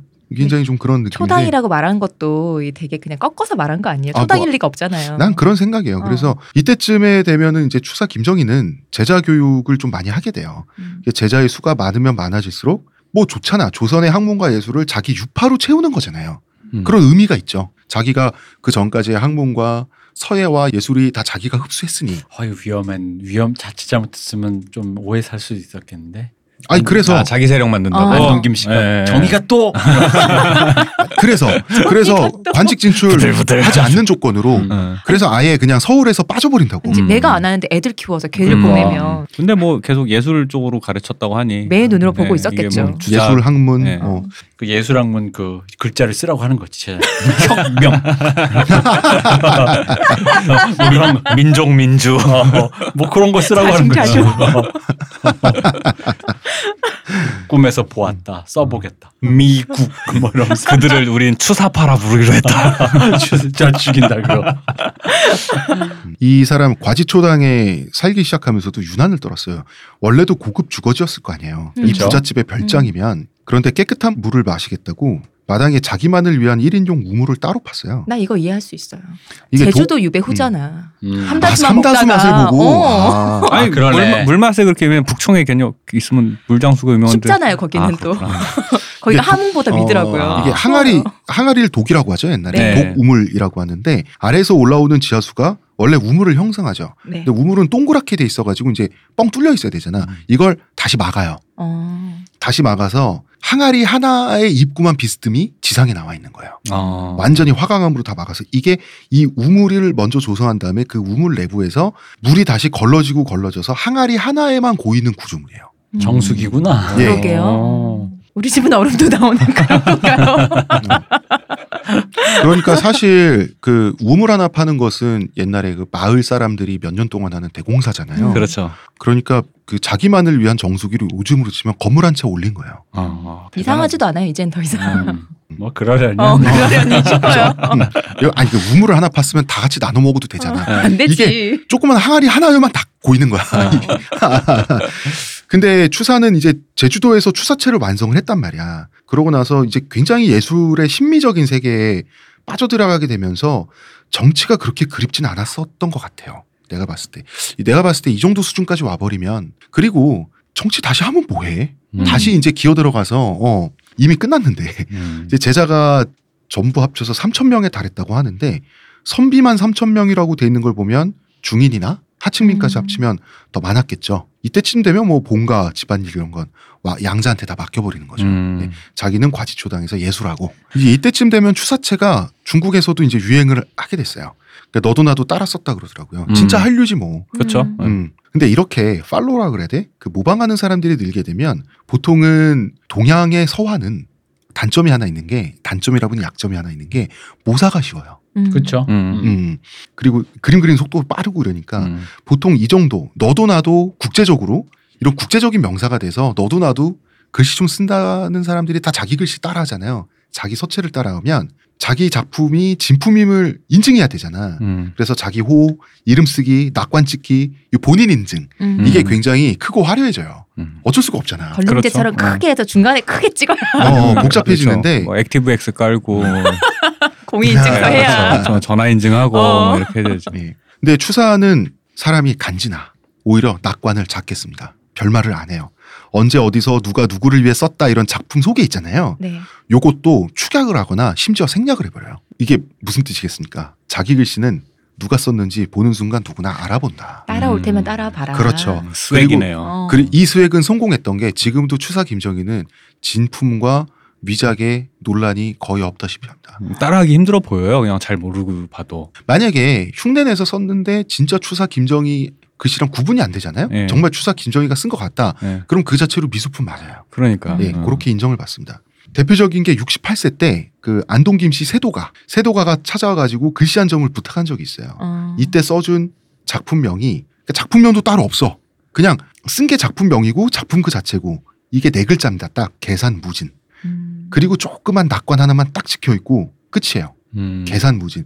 이 작품이 기가 막힙니다. 여러분 계산 무진 어, 인터넷에 검색하셔서 한번 보세요. 저는 맥눈이라 그런가 이걸 봤는데 글자 배치가 일자로 쭉 안 가잖아요. 이거 예. 되게 어 진짜 이렇게 해체했다 조립한 것 같잖아요. 아 이렇게 아 했어요. 놀랍죠. 너무, 너무 다르다 보니까 예. 그러니까 놀랍기는 한데 잘 뭐- 이거 대체 뭐지 이런 느낌 음. 있잖아요. 아 이거구나. 음, 그런 느낌이라. 아, 이거 봤어요 어릴 때. 음, 음, 동아시아 서의 형식 구도를 완전히 해체했죠. 음. 완전히 해체한 다음에 건축적으로 다시 쌓아 올렸어요. 아치형. 글자 하나 하나도 다시. 음. 아방한데? 야 정말 아방가르드 하죠, 맞죠? 자 구경들 해보세요. 검색창에 치면 바로 나오고요. 이 글씨는 모던합니다. 음. 작품이 그러니까 가운데 엉뚱하게 여백이 있는데 이 여백이 주는 균형감과 마지막에 산만하면서 마무리되는 게 기가 막히거든요. 처음에 보면은 잘못 썼나 싶은 느낌인데 이게 또 자세히 보면은 이런 게 작품인가 이런 이게 무슨 생각이 뜻이죠? 계산무진이? 원래는 그 계곡과 산이 끝도 없이 깊고 푸르고 음, 음. 흐르다라는 뜻이에요. 그런데 이 계산은 글씨를 부탁한 사람의 호기도 해요. 음. 아. 음, 음, 음. 계산이여 영원하라. 영원하라라는 뜻은 아니에요. 사실은 이 부탁한 사람이 당시에 안동 김씨의 수장이었어요. 안동 김씨 음. 세력에 그 무지는 사실 조금 비틀어서 준 거예요. 그 호를 끝간데 없이 가라고. 끝간데 없이 권력에 대한 욕심이 참 끝도 없네요라는 뜻도 되는 아. 뒤집으면 혁명나 주사파. 근데 비아, 진짜 비아냥으로 읽힐 수도 있겠네 네. 생각해 아니. 그 둘 다 있는 거예요. 어. 비아냥도 그 써달라니까 써주는데 음. 근데 적당한 때를 좀 아시지? 음. 어? 그런데 글씨는 또 너무 명필이고 음. 구도는 완벽하고 하니까 기분은 나쁘지만 가보로 소장할 수밖에 없는 그러니까 이 계산무진 그림을 보면은 확실히 이 사람이 그림과 글자라는 거에 대해 고민을 많이 했다는 그렇죠. 예. 왜 흔히 말하는 그림 그릴 거면 왜 글 써라는 어. 거 글씨를 왜 그림처럼 그려라든가 음. 이런 류의 얘기의 그 하이브리드된 이거 자체로 독보적인 가치가 있다라는 거 있잖아. 분명히 그런 색이 들었을 거거든. 그림을 저렇게 썼으면 분명히 초창기에는 넌 왜 글을 그려? 음, 음, 음. 그리고 또 그 반대로 글씨를 쓰고 있으면은 그런 거지. 뭔가 글씨가 예적인 어떤 그런 아름다움 없이 넌 뭐 글만 쓰고 앉아 있어. 라는 음, 소리 음, 들었겠지. 그 사이에 어딘가에 아마 그걸 하고 있었을 거예요. 그리고 여러분 너무 아쉬워하지 마세요. 도쿄 대공습에서 불타 없어진 추사의 작품들 많긴 네. 많지만 어, 추사 작품의 거의 전부나 대표작 거의 대부분은 아니에요. 음. 왜냐? 추사의 작품은 추사의 서체를 선물 받은 문중에서 많이 소유하고 있어요. 아, 음. 맞아. 아 가문의 그 보물로. 우리 네. 그 지자체 같은데 가면은 조그만 박물관 있잖아요. 민속 박물관 조금 조그만 한데 가면은 추사 그, 글, 글 진짜 많아요. 근데 진짜 많아요. 뭐 뜻 있는 게 아니고 추풍 낙엽 이런 거 써놨다. 아, 그게 뭐냐면 글씨에서 써달라고 VIP 대접을 하면서 부탁을 한단 말이에요. 써주는데 막 그 가문의 축복도 빌어주고 이러면 좋잖아. 음. 근데 가을에 이제 글씨 쓴 거예요. 음. 그게 뭐냐면 아마 추풍 낙엽이 아니라 같은 작품을 본 것 같아. 추산 홍엽이에요. 아, 산이- 가을산에 붉은 가을산이. 낙엽이 북네 끝이에요. 음. 하지만 그것만 그걸로 딱 써주는 VIP 거예요. 대접으로. 아. 그런 식으로 추사의 진짜 좀 고급 작품은 음. 현판의 형태의 그런 걸로 많이 남아 있어요. 음. 물론 그래서 그 일본 학자가 소장할 수 있었던 강정기 거는 때라서 가, 가능한가? 강정기 때 아니 그러니까 강정기 때라도 뭐 그 다 지주 집안인데 글씨 소장하고 있는 집안이 뺏어갈 수 있나 아마 소품들이 많았을 거라는 거지 그리고 그 사람이 그래서 세한도에 욕심을 그렇게 많이 가졌고 일본인 그래서 학자도 파격적인 가격으로. 음. 왜냐하면 세한도가 추사의 대표작이니까 음. 그래서 그 소장했는데 그걸 또 조선인 어, collector가 징징거려서 뺏기고 역시 한국 사람들의 어떤 문전 문전 박대가 아니라 문전 뭐라 그래야 돼 어, 문 앞에서 버티기 아 이것은 대단하다 은행나무 침대 skill이라고 하죠. 황장군 스킬. 음. 추사 김정희 한국 나이로 71살에 사망을 합니다. 그런데 그냥 죽는 게 아니라 좀 엉뚱하게 죽어요. 이 사람이 원래 불교에 관심이 많았잖아. 네. 죽는 방식 중에 가장 고급은 어쨌든 열반이잖아요. 불교에서는 예. 해탈한 상태에서 어, 정멸하는 거? 열반. 열반이 하고 싶었던 모양이에요. 현재 강남에 있는 봉은사에 머리 깎고 죽기 얼마 전에 머리 깎고 들어가요. 음. 기행이죠. 이거를 두고 또 절구석에서 마지막을 보내야 했던 비참하고 쓸쓸한 최후. 아직 재산이 뭐 이런 많이 식으로 많으셨을 텐데. 음, 뭐 이런 식의 또 평이 있어요. 네. 진짜 이게 추사가 클리셰에 갇힌 양반이라는 생각이 자꾸 드는 거지 이것 때문에. 물론 뭐 번쩍번쩍 빛나는 뭐 젊은 시절 뭐 그리고 몸뚱이 하나만 남아서 조용히 쓰러져가는 뭐 영웅의 최후 그런 거 있잖아요. 이게 전형적인 비극의 정조고 드라마틱한 건 사실이에요. 하지만 정작 절에 봉은사에 몇 개월 있다 보니까 그 불편하잖아. 그 뭐도 고기도 없잖아. 안 주고. 어. 소고기, 소고기. 어, 소고기. 대형사였으면 차라도 마음껏 마셨을 텐데. 그러게요. 그리고 절은 기본적으로 합숙이죠. 그렇죠. 예. 그래서 언제 그랬는 듯이 다시 과천의 과지초당으로 돌아와요. 음. 돌아와서 어, 과지초당에서 사망하는데 자 건물주가 자기 건물에서 사망했죠. 이게 어딜 봐서 쓸쓸하고 비참하고 건물이 네. 그것만 있던 것도 네. 아니고. 근데 머리 깎는 건 굉장히 그 당시 선비로서는 어, 굉장히 네, 진짜 결심인데 파격 아니에요? 그 결심을 왜 했는지 사실 단서가 있습니다. 음. 그 추사 김정희가 70세 전후 죽기 얼마 전이죠. 이때부터 그 외모 걱정을 하는 편지가 복수로 발견이 돼요. 음. 아. 머리도 빠지고 이도 몇 개 빠지고 그래서 이 사람이 가장 두려운 게 뭐냐면 젊은 장정들이 자기 외모를 품평할까 두렵다. 난 이게 너무나 두렵다 그래요. 본인이 젊었을 때 하고 다녀서 그런 거 아닐까요? 음. 어. 이게 이제 보통 늘, 사람의 시선이 그렇잖아. 이 갱년기 우울증도 그렇고 어. 뭔가 자신이 늙어가는 게 슬픈 일인 건 초라해지고. 맞거든요. 근데 그래서 이제 머리가 빠지는 게 슬프다라고 해서 그래서 이제 홧김에 머리 깎은 걸 수도 있고 근데 이 사람이 이건 홍 작가님만이 발견할 수 있는 어떤 근거가 그렇죠 같아요. 블링아웃 같은 거죠. 네.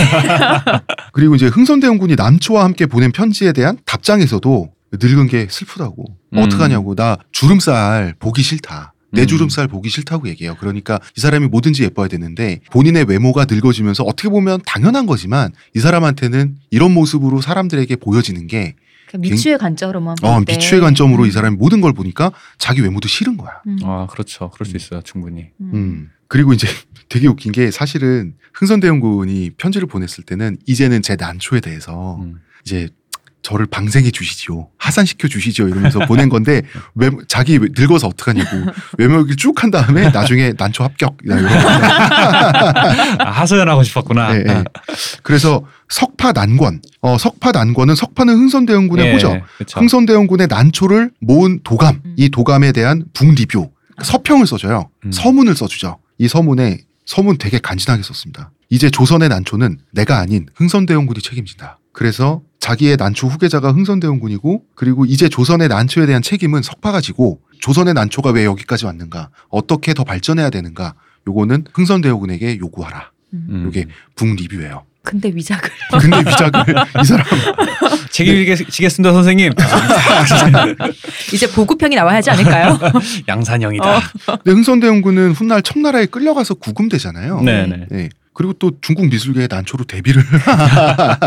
그래서 그 석파란이라고 해서 석파 흥선대원군이 쓴 아, 친난초다라고 해서 석파란이 또 현재 중국에서도 미술 시장에서 가끔 발견된다 그럽니다. 음. 이때 그렸던 것이 유통이 되면서 음. 음. 저기 구기동 저기 뒤쪽에 가면은 저기 석파정이라고 흥성대원군이 별장으로 쓰던 건물이 어. 있어요. 근데 그 보니 보면은 아 좋아요 뷰가 진짜 음. 이렇게 언덕 너머로 바로 청와대인 곳인 거죠. 아, 근데 거기가 알고 보니까 흥성대원이 그냥 뺏은 곳이라 그러더라고요.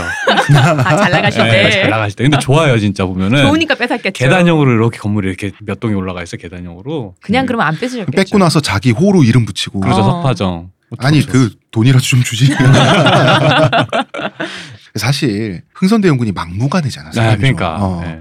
근데 김정희랑 좀 다른데 하여튼 김정희는 마지막에 너무나 부끄럽고 가련한 신세다라고 할 정도로 외모가 추해지는 거에 엄청나게 스트레스를 받았어요. 그래서 음. 난 이게 출가한 거랑 좀 음. 어, 맥락이 좀 닿아 있었던 것 같고 음. 출가를 했더니 합숙해야 돼 물도 나눠 음. 먹어야 돼 뭐 그래서 다시 와가지고 도구물이 네. 그립죠. 음. 이 자기 건물에서 돌아가셨고요 여기까지가 추사 김정희의 음. 일생입니다 그- 부럽죠 그 왜 소설 중에 그 누구지 커트 보- 보네거트 소설이었나? 아니 그냥 소설의 문구가 되게 인상적이었던 게 있어요. 이렇게 주인공이 병원을 갔는데 옆에 네. 기침하던 노인이 한참을 왜 이렇게 숨 넘어가듯이 네, 노잖아요. 그러더니 이렇게 옆에 사- 자기 주인공을 보더니 늙는다는 게 비참한 줄 알았지만 이 정도일 줄은 몰랐네라는 소설을- 그런 소설이 음. 있는데 그게 아마 보네거트 소설이었던 것 같아요. 이제 그 기분이 였지 않았을까 음. 본인도. 내가 음. 아름, 아름다워지지 않을 줄은 알고 있었지만 네, 어, 늙는다는 이 정도일 게 줄이야. 네, 슬프죠. 추사가 가문의 물질적인 조건 없이 최고가 될 수는 없었을 거잖아요 당연히요. 아 그랬을 수도 있어 있는데 이만큼 감시관을 가질 수 있었을까? 어, 아, 그러니까 만약에 이렇게 됐다고 치고 그러고도 음, 음. 이렇게 됐다고 쳐, 쳤는데 그럼 그 과정 속의 고단함이나 음. 기회 비용의 손실이랄지 음. 이런 건 당연히 계산을 해야 되는 거잖아요.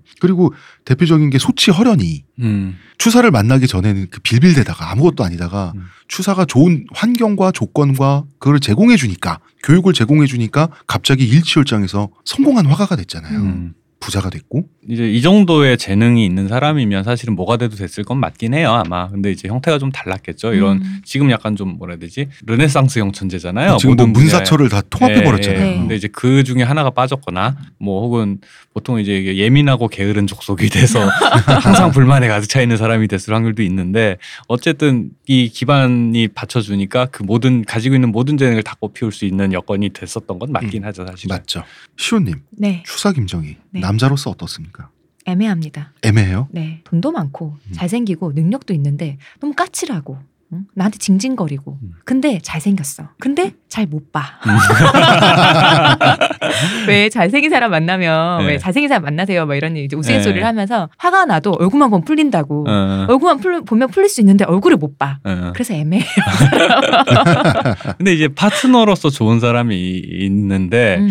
약간 좀 뭐랄까 이런 종류의 천쟁들은 보통 이제 주변을 빨아먹는다고 해야 되나 나쁘게 표현하면은 그러는 주변 사람들의 감정을 좀 착취하는 그렇죠. 부분이 있죠. 예. 그나마 집안에 재산이 있으니까 그게 빨려 커버- 들어갔지. 그렇죠, 예. 그렇죠. 그런 점에선 또 나쁘지 않은데 어쨌든 미모를 감상할 기회가 별로 없었으니 유배가고 어, 그래서 좀 별로다. 음. 애매하다. 아니야. 그럼 성격에 비해 멀리 떨어져 주니 밸런스가 맞는다. 당신의 얼굴만 그릴 수 있군요. 음, 어. 그러니까 예를 들어 가정 다감한데 유배를 갔으면 어. 안타까운데 곱게 끊을 수 있는데 뭐 징징대는 거야. 뭘 뭐라고 썼냐 읽어봐 이거 있잖아. 읽어보지도 않고 필요한 이거- 거 음. 해줘. 어, 이거 보내 그냥. 이러고 보다가 야 가지고 그러면서 부인도 편안하게 살았다. 가만히 생각해 보면 얼굴만 떠오르는 거지. 그래 얼굴은 잘 생겼었어. 그럼 그러면 어떤 그런 감정이나 노동의 착취는 어쨌든 하인들이 해주면 어. 나는 좋은 것만 할 수 있지. 남는구나 그것만. 어 그냥 아, 우리 서방님 제주도에서 그래도 뭐 그럭저럭 근데 요게 내가 집에서 이게 정한 수 떠놓고 기도하면서 이렇게 막 뭘 하고 있으면 삭바느질 하고 그러고 있으면 죽여버리고 싶지. 근데 징징대기까지 어. 이런 거는 덜 봤죠. 없는 살리에 자꾸 뭘 보내달래. 어, 그 효리가 라스에 나와서 네. 라디오스타에 나와서 했던 말이 굉장히 인상적이었어요. 네. 어, 왜 이렇게 잘 사냐, 잘 지내냐. 네. 남편, 지내시냐. 어, 남편 참 잘 골랐다 이런 네. 얘기했는데 사실 우리 둘 다 일 안 하고 어. 돈을 벌 필요 없이 편하게 그냥 있으니까 짜증날 일이 없는 거다라는 식으로 얘기를 했잖아요. 음. 효리도 그 정도인데 지금 이 정도 집안 정도 되면 하인이 음. 하인이 예닐곱 명 수준이 아니에요. 음. 이거는 53칸의 집을 뭘로 채웠겠어요. 그러니까 하인이 그 백단이었을 거라고 당연히 음, 음. 그렇게 다 자기를 돌봐주고 자기로 해서 일하는 사람들한테 둘러싸여서 소비를 하면서 음. 살면서 그렇게 부부싸움을 하고 그러긴 쉽지가 않죠. 음. 바람을 피우지 않는 한 추사는 피웠지만 음. 하는 수 사실 없이 뭐 만약은 없는 거라서 미운정 뭐, 들려고. 네, 만약은 없는 거라서 뭐, 뭐 가정을 할 수는 해봤자 무의미한 얘기긴 한데 네. 사실 어떤 작가들의 경우는 사실은 그 빡센 환경이 오히려 어떤 그게 이제- 작품에 좋은 네. 영향을 끼치다가 환경이 좋아지면 유명세를 타고 갑자기 작품이 나빠지는 경우도 사실 많긴 하거든요. 음. 그래서 좋은 환경이라는 게 항상 그 누군가에게 어떤 또 반드시 좋진 않다. 예, 또 사실 자기 깜냥이기도 하고 좋은 게 생겨도 좋은 거를 감당하는 것도 깜냥이라서 음. 그렇습니다. 일단 어쨌든 부러운 인생인 건 맞네요. 네. 네. 그리고 왜 대표님께서 항상 하시는 말씀이 부잣집에 태어나야 사람의 상상력의 스케일이 크다. 음. 아 그건 맞는 맞아요. 것 같아요. 그러니까 네, 맞아요. 임상옥이 말이죠. 임상옥 조선시대 최고 거부. 네. 어, 이 사람 중인 출신으로 요즘으로 치면 대기업 재벌된 사람이잖아요. 거상이라고 드라마도 나왔었잖아요. 네, 아, 드라마도 맞아, 나왔는데. 네. 그 드라마에 빠진 내용이 있어요. 김정희가 등장합니다. 어. 역사적 사실에서는 임상옥이 우리나라 최고의 사업가가 돼가지고 국가로부터 우리나라는 옛날부터 인삼이 국가 전매죠. 네. 그리고 기본적으로 6년금부터 쓰죠. 음. 당시에 청나라의 인삼 수요가 엄청나게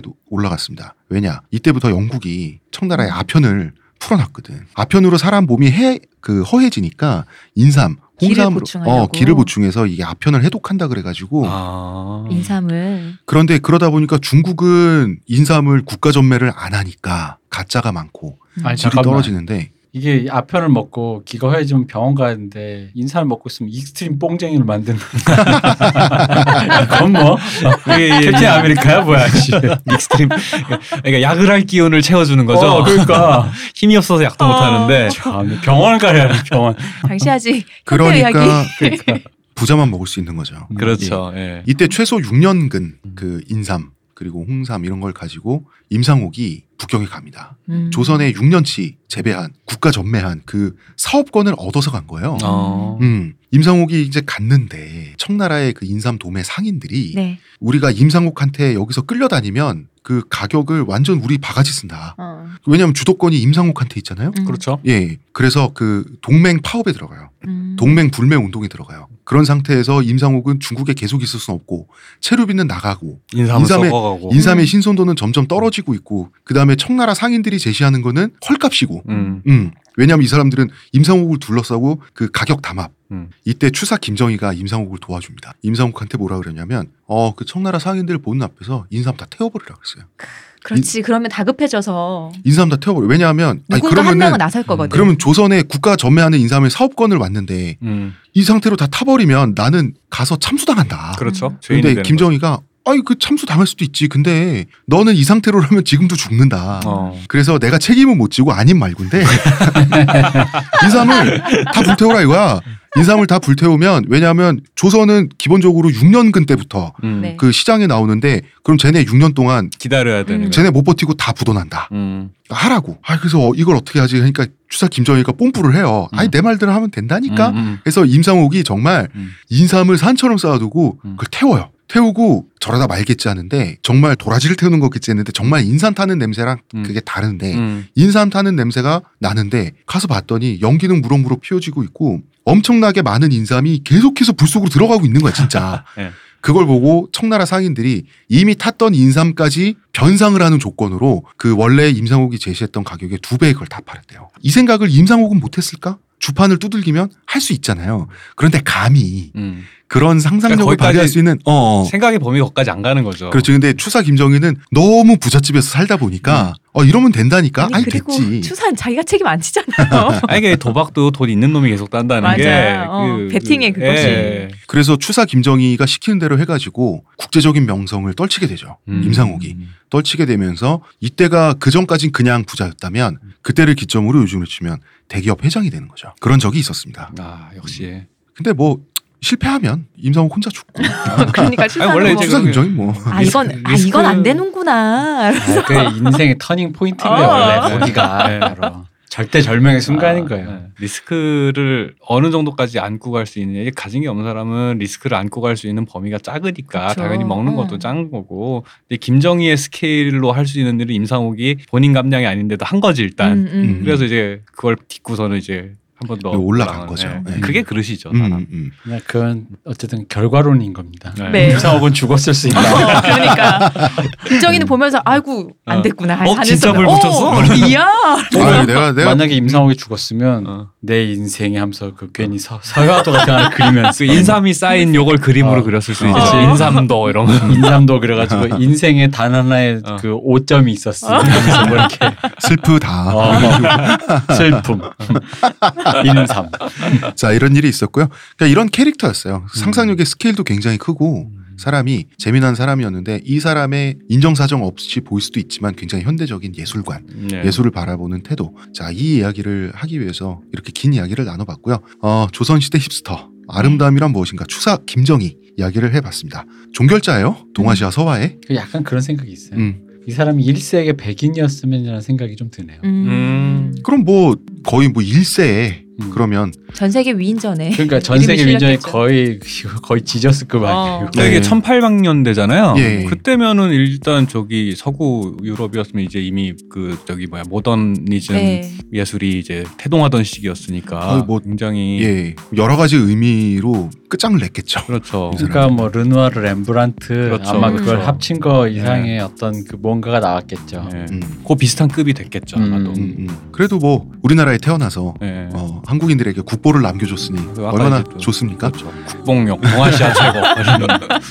자 취하다. 어.